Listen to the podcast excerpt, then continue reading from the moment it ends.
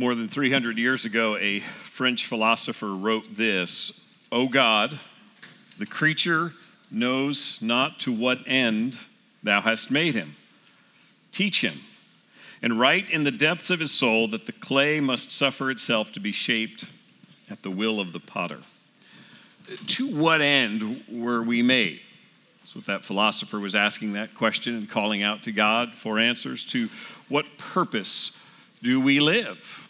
It's a good question for all of us, not just to what end are we made, but to what end are we living today? For what purpose are we living? This morning, as we continue in the book of Ecclesiastes, that question of to what end or for what purpose are you living will sort of guide our study. There's really two potential paths for this it is either living for self or living for God and the writer in Ecclesiastes will make that very clear. We're going to be in about midway through chapter 1. We'll start in verse 12 and we'll start reading in just a moment. But just by way of introduction, a couple of the themes we talked about last Sunday um, as we introduced this book of Ecclesiastes from chapter 1, two themes that really help guide our understanding of the book. And the one is. Uh, as we came to the scripture memory part, we all said vanity of vanities, and it's that Hebrew word Hebel behind vanity. I was thinking that as we were doing the scripture memory, um, it, it just sort of struck me at the moment. Kevin and Stuart and I spent a lot of time trying to find scripture memory passages from Ecclesiastes is not all that easy. And, and here we have these wonderful worshipful songs, and then we all go, Vanity of vanities, all is vanity. And it seems a, a little, I don't know, anticlimactic or something. But the, the, writer in Ecclesiastes uses that word constantly in the book, and it is this word, Hebrew word hebel, and it is the idea of things that are futile, worthless, fleeting. Uh, we talked about last week the idea of vapor or smoke. So it's something that is seen that he's grasping at. It seems real, but it's almost like an illusion because when he grabs at it, he can't really hold on to it. It's not substantial, it doesn't satisfy. Instead, it becomes that which just sort of is, is futile in the end. The second theme is the phrase under the sun.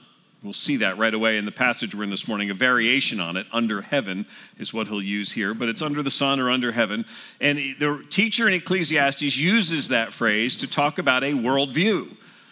When you look at life apart from God, when you look at life under the sun. In other words, your, your vision of life, your understanding of life is locked in at what you can see and feel and hear and touch, and it's all about this existence and not above the sun. And then it is that under the sun kind of life that the teacher's writing about that ultimately leads to futility. Your outlook on life is doomed to frustration if it is locked in sort of under the sun.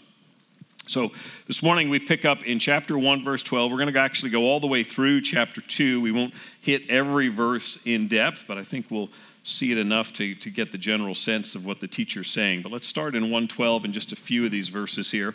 I, the preacher, have been king over Israel and Jerusalem, and I applied my heart to seek and to search out by wisdom all that is done under heaven. It is an unhappy business that God has given to the children of man to be busy with. I have seen everything that is done under the sun, and behold, all is vanity, or hebel, and striving after wind. What is crooked cannot be made straight, what is lacking cannot be counted.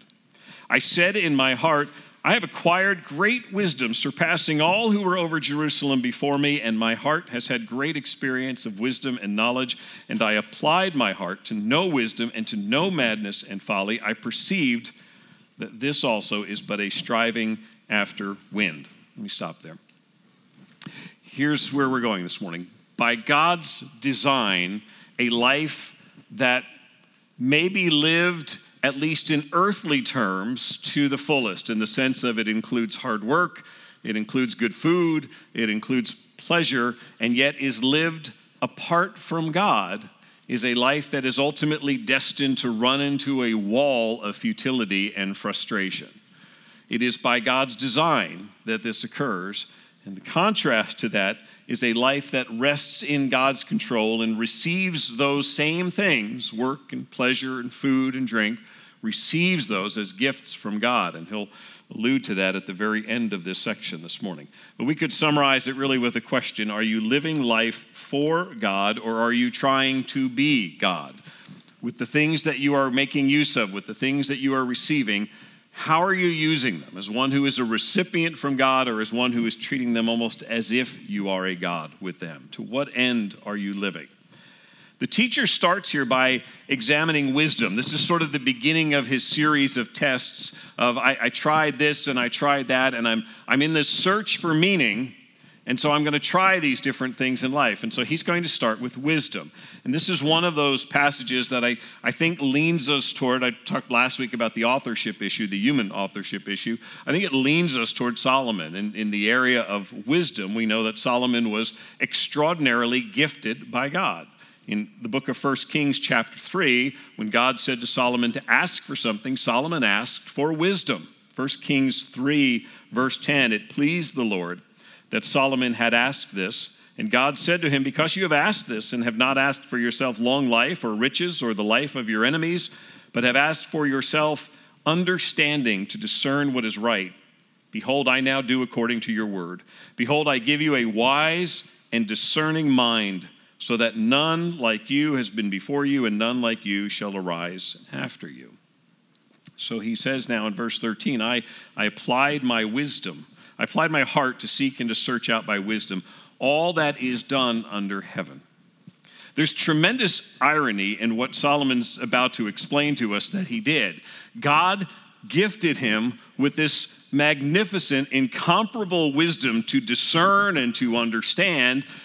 And Solomon essentially devotes it, if it's Solomon, the teacher certainly devotes it to exploring life under heaven. He takes what God has given him and uses it for his own purpose to try to sort out life and figure out life apart from God. And, and that's important to this whole passage because it's really part of the theme here is this taking of that which God has given and using it for essentially selfish gain. Taking all of this great wisdom and using it to try to figure out all the answers to life apart from God. And what he says here, as we've already read, is that, behold, it's all Hebel. It's all striving after the wind, it's all vanity. It's all fleeting and it's futile. He's taken the wisdom that God has given him and he's explored and he's found it to be Hebel. But what's interesting here and what's kind of a, a, a, new thought at this point is what he alludes to in verses 13 and 15, and that is, it is by God's design that it is this way. Verse 13 I applied my heart to seek and to search out by wisdom all that's done under heaven. It is an unhappy business that God has given to the children of man to be busy with. If you try to take God's good gifts, in this case, his wisdom that he's bestowed, the mind that he's given you to think with, the food, the drink, the job, the, the simple pleasures in life, if you take those and seek to use them strictly for yourself, to exploit them for your own profit and your own gain and your own sense of accomplishment, and not as gifts of God's kindness that you and I are fully undeserving of, but that He gives by His grace, if you take and use them strictly for selfish gain, then your pursuit of meaning and ultimate joy and satisfaction will be an unhappy business. And that's what he says there in verse 13. It's an unhappy business that God has given to the children of men to be busy with. It's the idea that I, I, I took this wisdom that God gave me and I, I tried to use it for myself to figure it all out. And by God's design, if I'm going to take what God's given me and just use it for myself, God's going to make it into something that by His design is not going to satisfy. It's not going to please. Because once you detach God from your worldview, from how you look at the world, then suddenly it, it's all completely random and meaningless. It could happen for any of a number of reasons if there is no creator and sustainer over this life. Then it just happens because it happens, because you had a bad, unlucky day. And, there's no finding hope in hard situations because there's really no, no one to turn to who's in control, who you can rely on. It might go good, it might go poorly. And instead, we spend all of our time trying to fix things, trying to make life better and fix the problems. And that's what he's alluding to in verse 15 when he says, What is crooked cannot be made straight. Compare that to Ecclesiastes 7:13 which says, "Consider the work of God, who can make straight what he has made crooked." Life under the sun is not paradise. And that's what God's trying to remind us here is that we spend time, especially if you are not trusting in Jesus Christ, you spend all this time trying to fix things and straighten things and make things right. And that's not God's design because in this life, there was one paradise. He created it back at the beginning, at the end of day six, when he said, Everything is very good. And he put Adam and Eve in this sinless, perfect creation. And what did Adam and Eve do? They spoiled it. They said, We want to be more like you. Thank you for all this, but that's not enough. We want to be like you. And they rebelled against God, and God subjected his creation to futility at that point. Man lost paradise at that point, and suddenly creation became a sin afflicted creation that you can't make straight by human wisdom. Romans 8, verse 20 says, For the creation was subjected to futility, not willingly, but because of him who subjected it. God made things on earth to be crooked in response to man's sinful rebellion.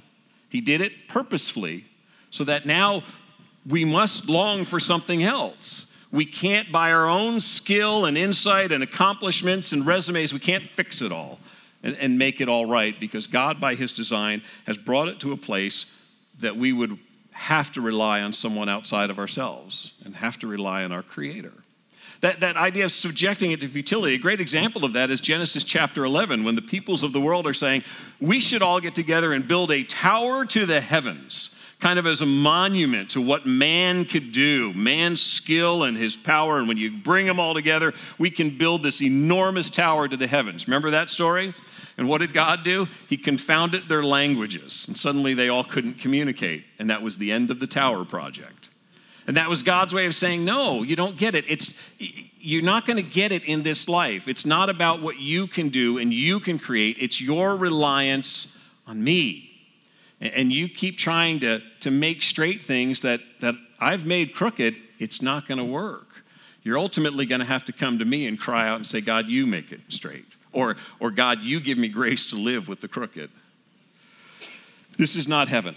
For as much as people try through good deeds or even through governmental policies to try to create a place where everybody will be happy and everybody will get along and will somehow find the paradise we lost, it's not going to happen on this side of eternity. That doesn't absolve us from being believers in this world and living godly lives and seeking to minister to people, but it does say we need to understand this is not it that, that God has designed it that way so that man will long for something outside of himself. One commentator put it like this People may live secularly in the earthly realm. In other words, people living apart from God. People may live secularly in the earthly realm, but the problems they encounter are ordained by the God who occupies the heavenly realm.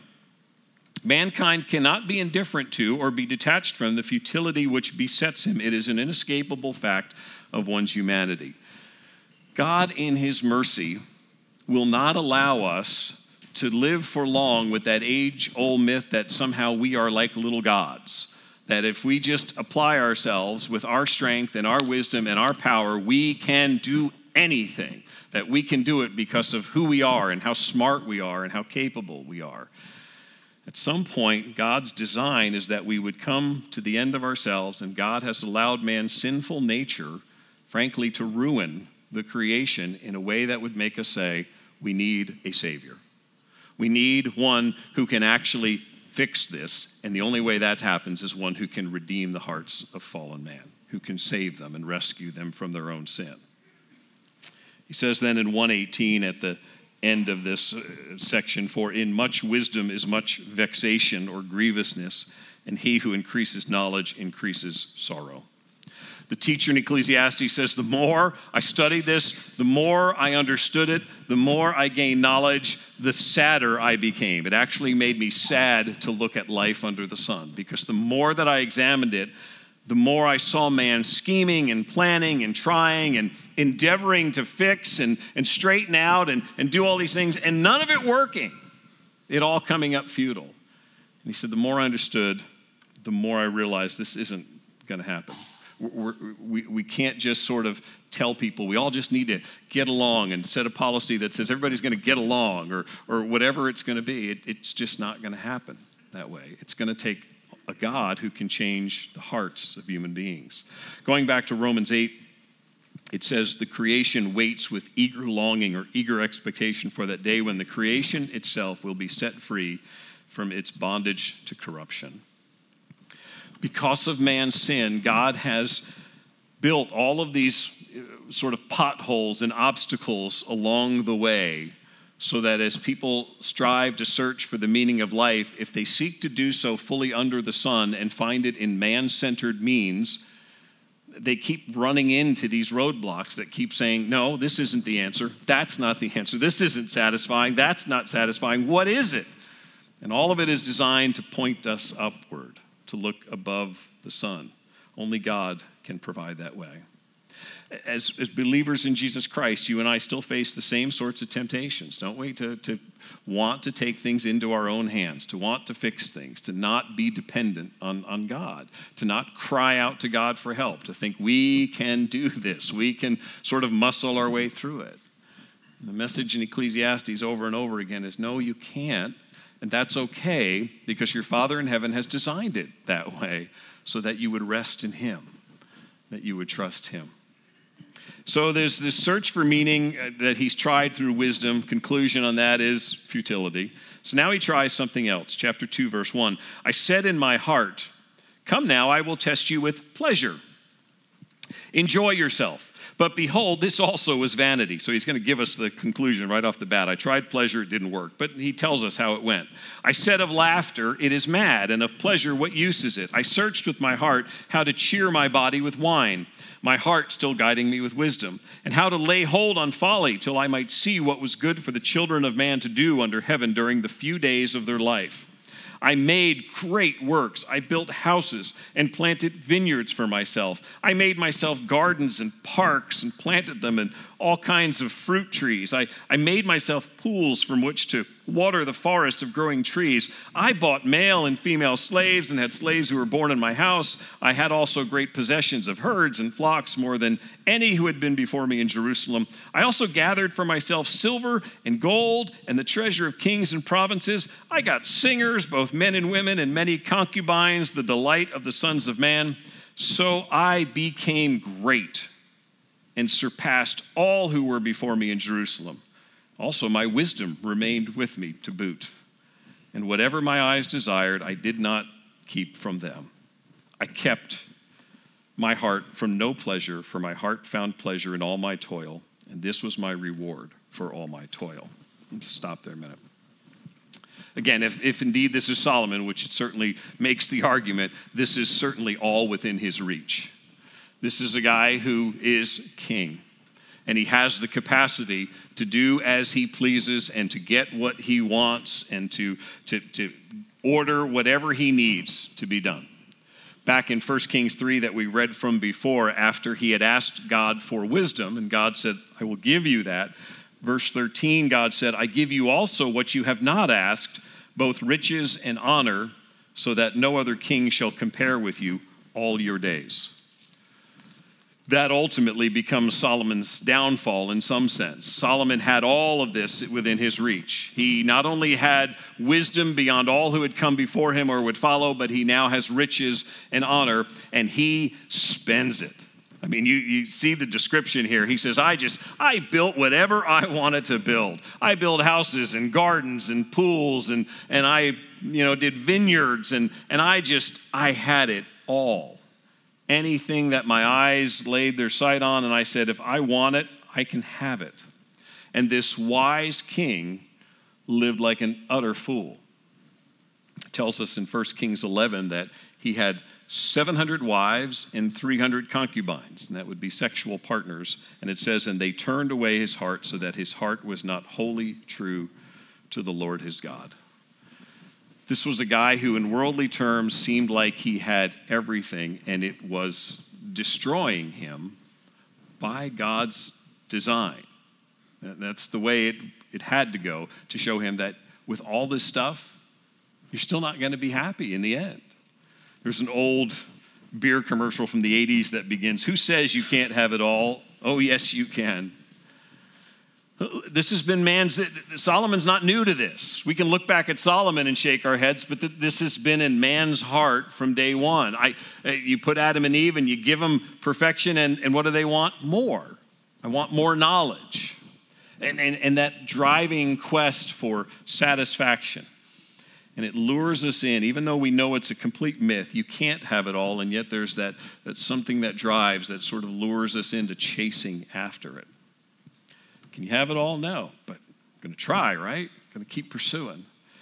Solomon's conclusion to it all in 2 verse 11 chapter 2:11 was then I considered all that my hands had done and the toil I had expended in doing it and behold all was vanity and a striving after wind and there was nothing to be gained what's the phrase under the sun. So again if you're just from a worldly point of view sitting under this guy who's giving you who, who has this empire at his fingertips and you expect him to give you his wisdom, now you come to this point of saying, wait, you mean houses, pools, buildings, the best wine cellar in the empire, the largest treasury of any country nearby, sex, activities, you name it. You want it, you got it, and you had all that, and it's still Hebel?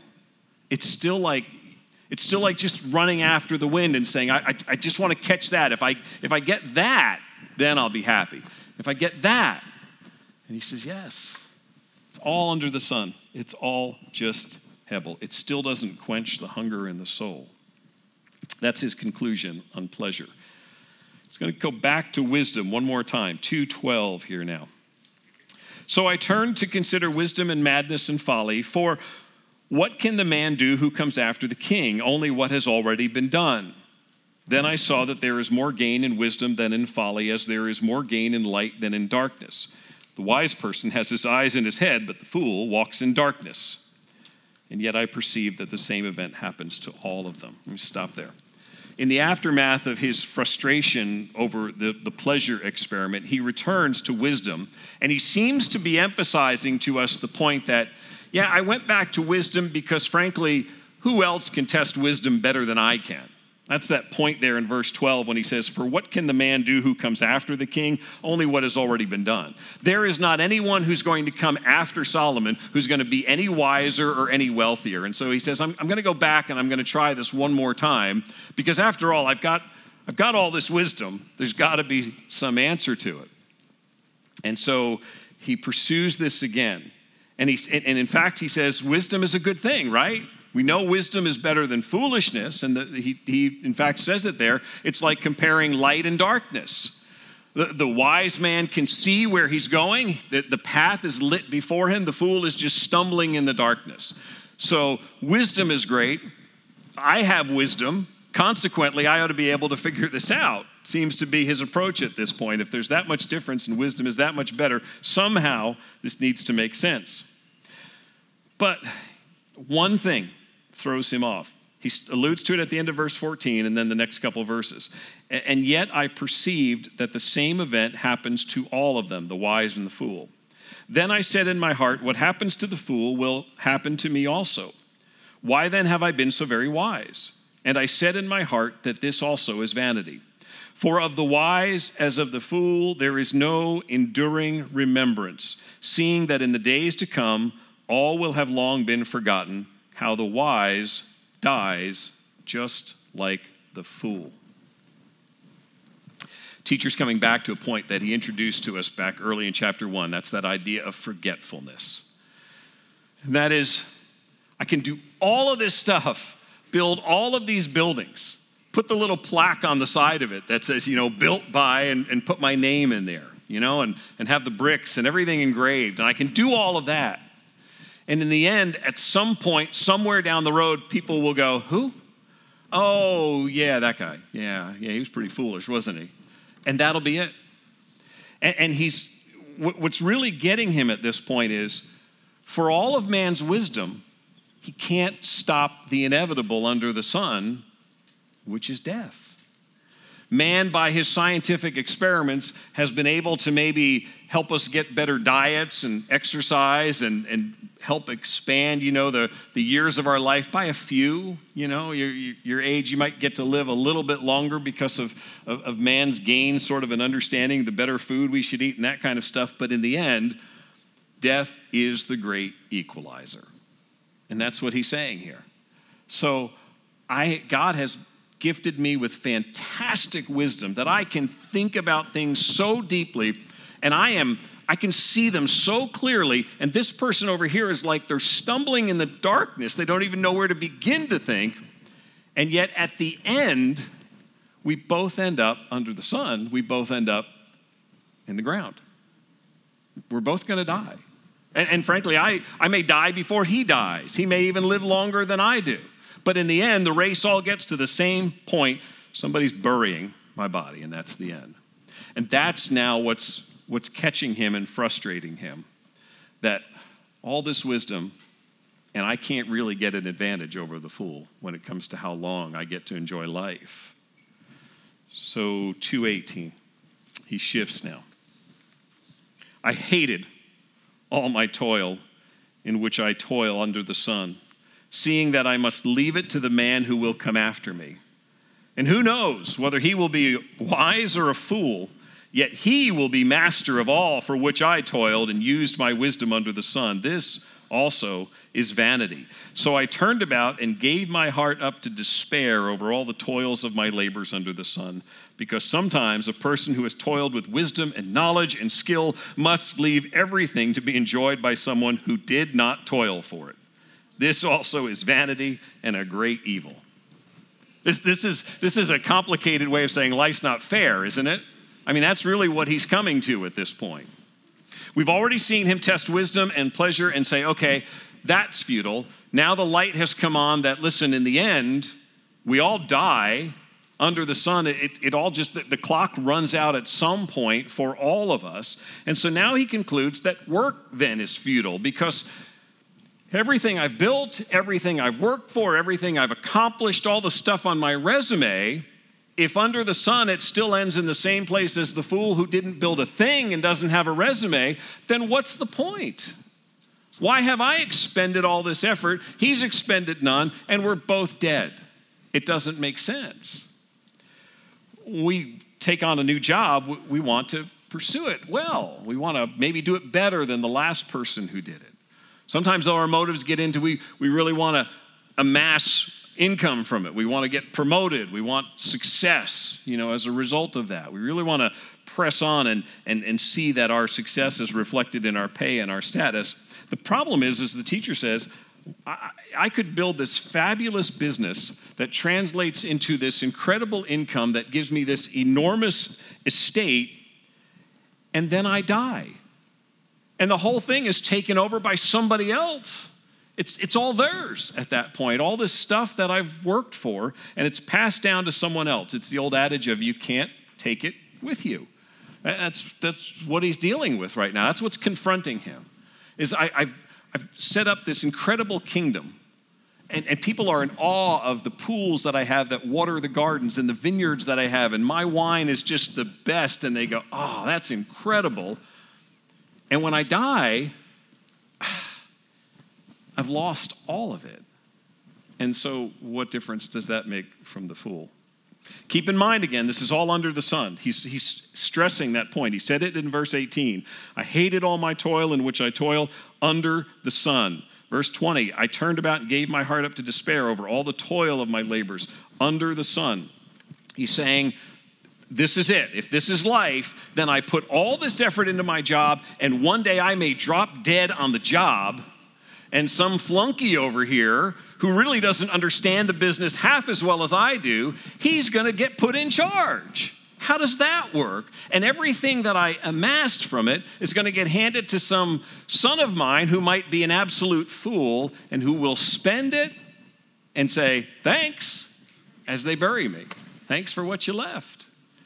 And this is just now frustrating him no end that he could do all this and not be appreciated for it and not be remembered for it. I was thinking about that this week. I, three of my four grandparents had passed away by the time I was an infant, and the, the fourth one, I was eight years old when, when she passed away. So my grandparents, I, I have no real recollection except for one grandma of going up to her house and getting cookies and milk. You know, that was that's my memory. You always remember kind of the food stuff or the treat sort of stuff, right?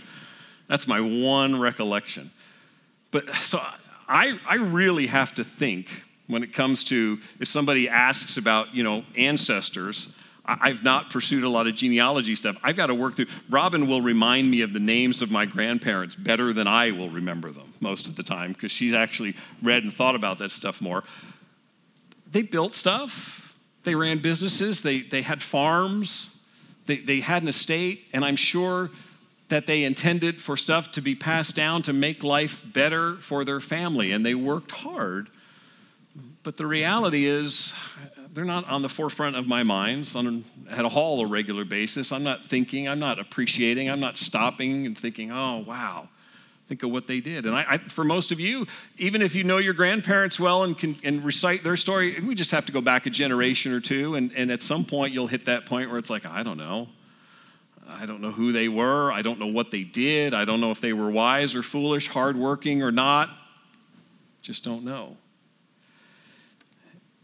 in one way or another, what was done before ultimately is left for the benefit of others who may squander it who may be fools with it. And the teacher said if that's how this that's how this work thing goes then all of my hard work is eventually forgotten and all of my accomplishments are for naught because i wanted them for me. That's that's life under the sun. It's all about me and, and i'm not benefiting at that point. If i die and they all just go away and to maybe who's someone who's a fool. That's Hebel. And so, verse 22 What has a man from all the toil and striving of heart with which he toils beneath the sun? For all his days are full of sorrow, and his work is a vexation. Even in the night, his heart does not rest. This also is vanity. We've seen this before. It is the preacher looking at something he's just finished testing and shaking his head and going, What's the point? Why, why put in this effort? With as many fools as there are in the world, odds are that at some point, the portfolio that I built and the property that I bought and the accomplishments that I made and all of this stuff that I put together, odds are that somewhere all that stuff that I built with my hands and my wisdom and my strength will end up in the hands of someone who doesn't apply wisdom and could care less. And they'll all be for naught. And he's troubled by this. On top of all that, he says there in verse 23 this work was hard. He says his work is vexation, it's grievous. He, he didn't just, there, there might be some tendency as we look at Solomon to go, well, this guy just sort of, you know, told everybody what to do, and certainly there was an element of that. But as he says, this was vexation. Even in the night, my heart didn't rest. Can you see Solomon just laying there at night thinking, we've got this drainage issue with this pool up here and this vineyard, and something's not right somewhere in the kingdom, and he's thinking about it, and how is it going to get fixed? And even at night, he can't sleep. You have those nights? You know, it's Sunday night, and the week's about to begin, and you're thinking, I've got about 20 things to do this week, and I don't know how I'm going to get them all done. And, and he's saying, This work, man, it's hard, it's vexing, it's troubling. And yet, if that's all there is, then it's Hebel. It's futility. It's just futile and it slips away. But, and now come a couple of verses here that just sort of throw you as you're reading Ecclesiastes after all that we've read. Verse 24 There is nothing better for a person than that he should eat and drink and find enjoyment in his toil. This also I saw is from the hand of God. For apart from him, who can eat or who can have enjoyment? We should stop at them and go, wait a minute, where did this come from? Because before it was, remember, from the hand of God is just this unhappy business. By God's design, from God is this crookedness that you can't make straight. And now all of a sudden, it's changed. Remember where we started. To what end are you living? For what purpose are you striving and toiling? Maybe laying awake and thinking. What's the, what's the gain in your work, in your play, in your relationships? Are you living for God as a recipient of His grace, as, as receiving things from His hand undeserved, as His grace bestowed on you? Or are you simply grabbing for what's out there in life exclusively for yourself and your own gain and holding on tight because this is mine. Up to this point, all we've been reading is the perspective of the person who ultimately wanted to be God. That was his prevailing attitude, really. If you had to sum it up, the idol was himself. I am living for me. I am God of my life, master of my ship, doing what I want, accomplishing what I want, exploiting pleasure and work for my benefit, living for today, living for the moment, for what I want, what I enjoy, period. That's been the description of life under the sun. And essentially, that is the worldview of under the sun. I am my own God. I'm, I'm going to do whatever I want. Life should revolve around me. You should be here to serve my needs. Situations should fall the way I want them to fall. Everything should work the way I want it to work. And when it doesn't, that's when I'm kind of like this child who doesn't get his way. And I complain and I'm upset and I cry, Vanity of vanities, it's all Hebel. Because it didn't work the way it was supposed to work, which was all to my favor. But suddenly in verse 24, the teacher shifts. There's no under the sun in these last verses of chapter 2. You don't see under the sun there. Instead, we see for the first time, in a real way, God. The teacher's perspective, totally different in these verses. Because he's not just acknowledging the existence of God, which he did previously. God has given this unhappy business, God has made it crooked. He's not only acknowledging the existence of God, but now he's saying, what I have is from God. God is the giver of good things. When it comes to food and drink and work and simple pleasures in life, it is a gift from the goodness of God. He's giving us a preview of what James wrote in James 1:17, every good and perfect gift comes down from above from the Father of lights. God is my provider. In fact, he's so sure about this, he says there in verse 25, for apart from God, who can eat or who can have enjoyment? Not only is it now, wait a minute, this isn't all about me, but it's, you know what? If, if God doesn't give me food, if God doesn't provide for me, I'm stuck. I don't have anything. It's only from the hand of God that I'm provided for. And just to be sure now that we get the fact that the teacher here is trying to draw a line in the sand, look at verse 26 because he's now going to make it very clear that there's, there's almost two categories of people here. For to the one who pleases him, God has given wisdom and knowledge and joy, but to the sinner, he has given the business of gathering and collecting only to give to one who pleases God. This also is vanity and a striving after the wind.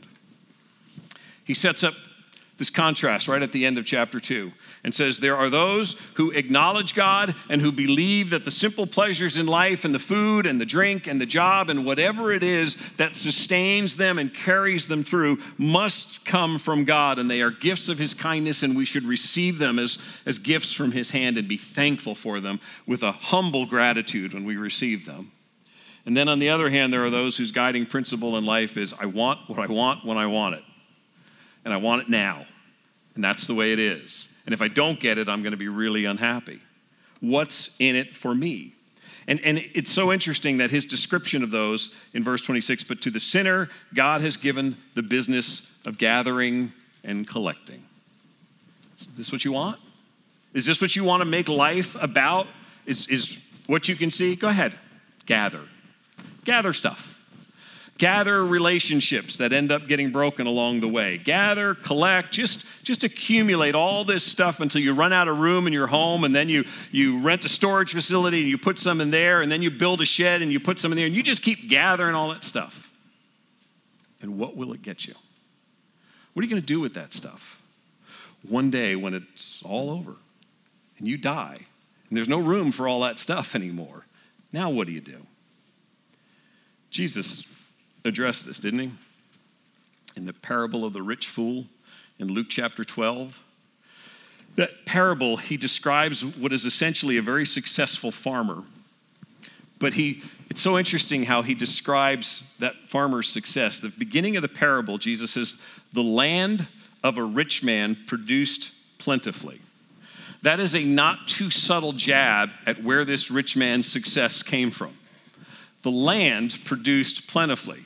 Well, who was responsible for the land? For the soil, for the rain, for the sun? who blessed this guy so that his land produced and produced? It was God. But the reality is, we know from the parable that Jesus tells, this guy was just like, look at me. I mean, look at me compared to that farmer down the road. I can grow anything. I've got so much growing that I got to go out and build bigger barns. Because, frankly, in his mind, I'm amazing, right? I've done all this. And what happens? All he sees is his success. Jesus in Luke 12 19 says, This is the guy speaking, and I will say to my soul, Soul, see how much this sounds like Ecclesiastes and under the sun. Soul, you have ample goods laid up for many years. Relax, eat, drink, be merry. But God said to him, Fool, this night your soul is required of you, and the things you have prepared, whose will they be? So is the one who lays up treasure for himself and is not rich toward God. That guy's living out exactly what the teacher in Ecclesiastes was describing. This, yes, I have crops and I have drink and I have food, and it is for my merriment because I have earned it. Because I have worked so hard and I have built this and I have done it, and, and I can sit back, as he says, for years to come and be satisfied. And then all of a sudden, he is standing before God. And there's no barns, there's no acreage, there's no crops, there's nothing that he owned. It's just him, accountable to his creator for spending his life trying to rob God of the glory that only God deserved for what God did on his farm. And suddenly his soul is required of him. Man schemes and plans, as Ecclesiastes continues to remind us. Man sets goals and knows what he wants, but God will not allow us to follow that path forever, acting as if we can do this on our own, as if this is all about me and I can accomplish this. God wants us to search for meaning and for satisfaction. He's designed us that way, but He's also designed things into the creation that keep standing up like blaring signs saying, Look above the sun. This is not where the answer is. The ultimate satisfaction is found in our Creator. And God wants us to find contentment and joy. That's, that's this writer in Ecclesiastes keeps painting this bleak picture. God wants us to have contentment and joy. He wants us to enjoy His creation, but He wants us to do it as that which is a gift. To respond and say, I, I don't deserve this, God. I don't deserve this blessing. Thank you for it. And with gratitude and contentment and trust in His ways. And so, even when we don't get everything that we want on that little checkbox list of things that we, we hope that God provides, even then, we can still be content and say, My Creator knows I don't need this right now. Maybe like Solomon, my, my Creator maybe knows that if I get too much of something, I'm, I'm going to be a mess with it and I'm going to ruin it. so He hasn't given it to me right now, and that's okay. I can still rest in that. Receive the blessings in life as acts of God's favor, and know first and foremost that He gave His Son to die for you to stand in our place to be a ransom for us, to take our sin, our, our lust, our, our desires for self acclaim, all this stuff that besets this teacher in Ecclesiastes that we know would churn in our own hearts. God has taken all that placed it on Jesus Christ and punished it in Him and given, resurrected Him from the dead to give us life and satisfaction and meaning that goes far beyond the sun. Let's pray together. Lord, thank you. Thank you that we are here right now, breathing, taking in life, in the company of, of brothers and sisters with whom we enjoy fellowship. We're in this air conditioned building that we don't deserve. We're probably going to head out to lunch or go home and grab a bite to eat after this and um, enjoy something to drink and, and relax this afternoon. Or, or maybe some are going off to work to a job that they have to do this afternoon. Uh, there's perhaps things to be done around the house. Thank you. Thank you for strength to be able to do those things. Thank you for the, the fact that our labor is not in vain. Thank you for providing in so many ways. and, and being so gracious and kind to us. Not just meeting the, the basic needs, but in providing immeasurably more than all we ask or imagine.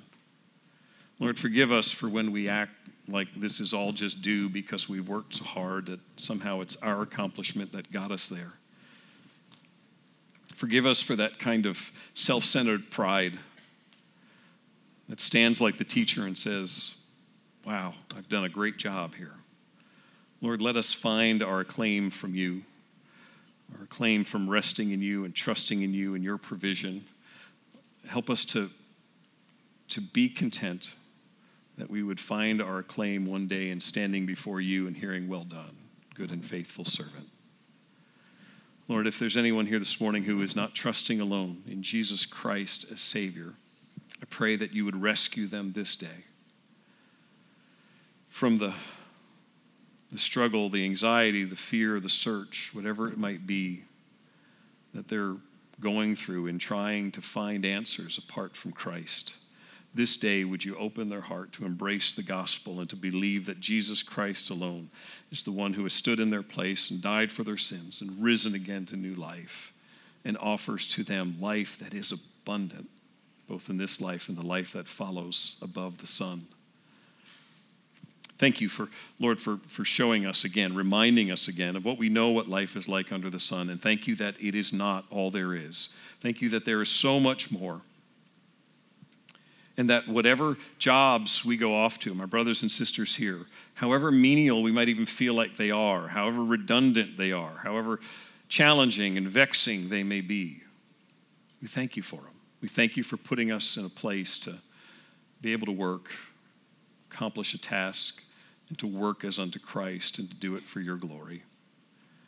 Help us to, to trust that your ways are best, to be thankful this day in humble gratitude for food and drink simple pleasures, your kindness to us. We thank you for all these things, and we pray it in Jesus' name. Amen.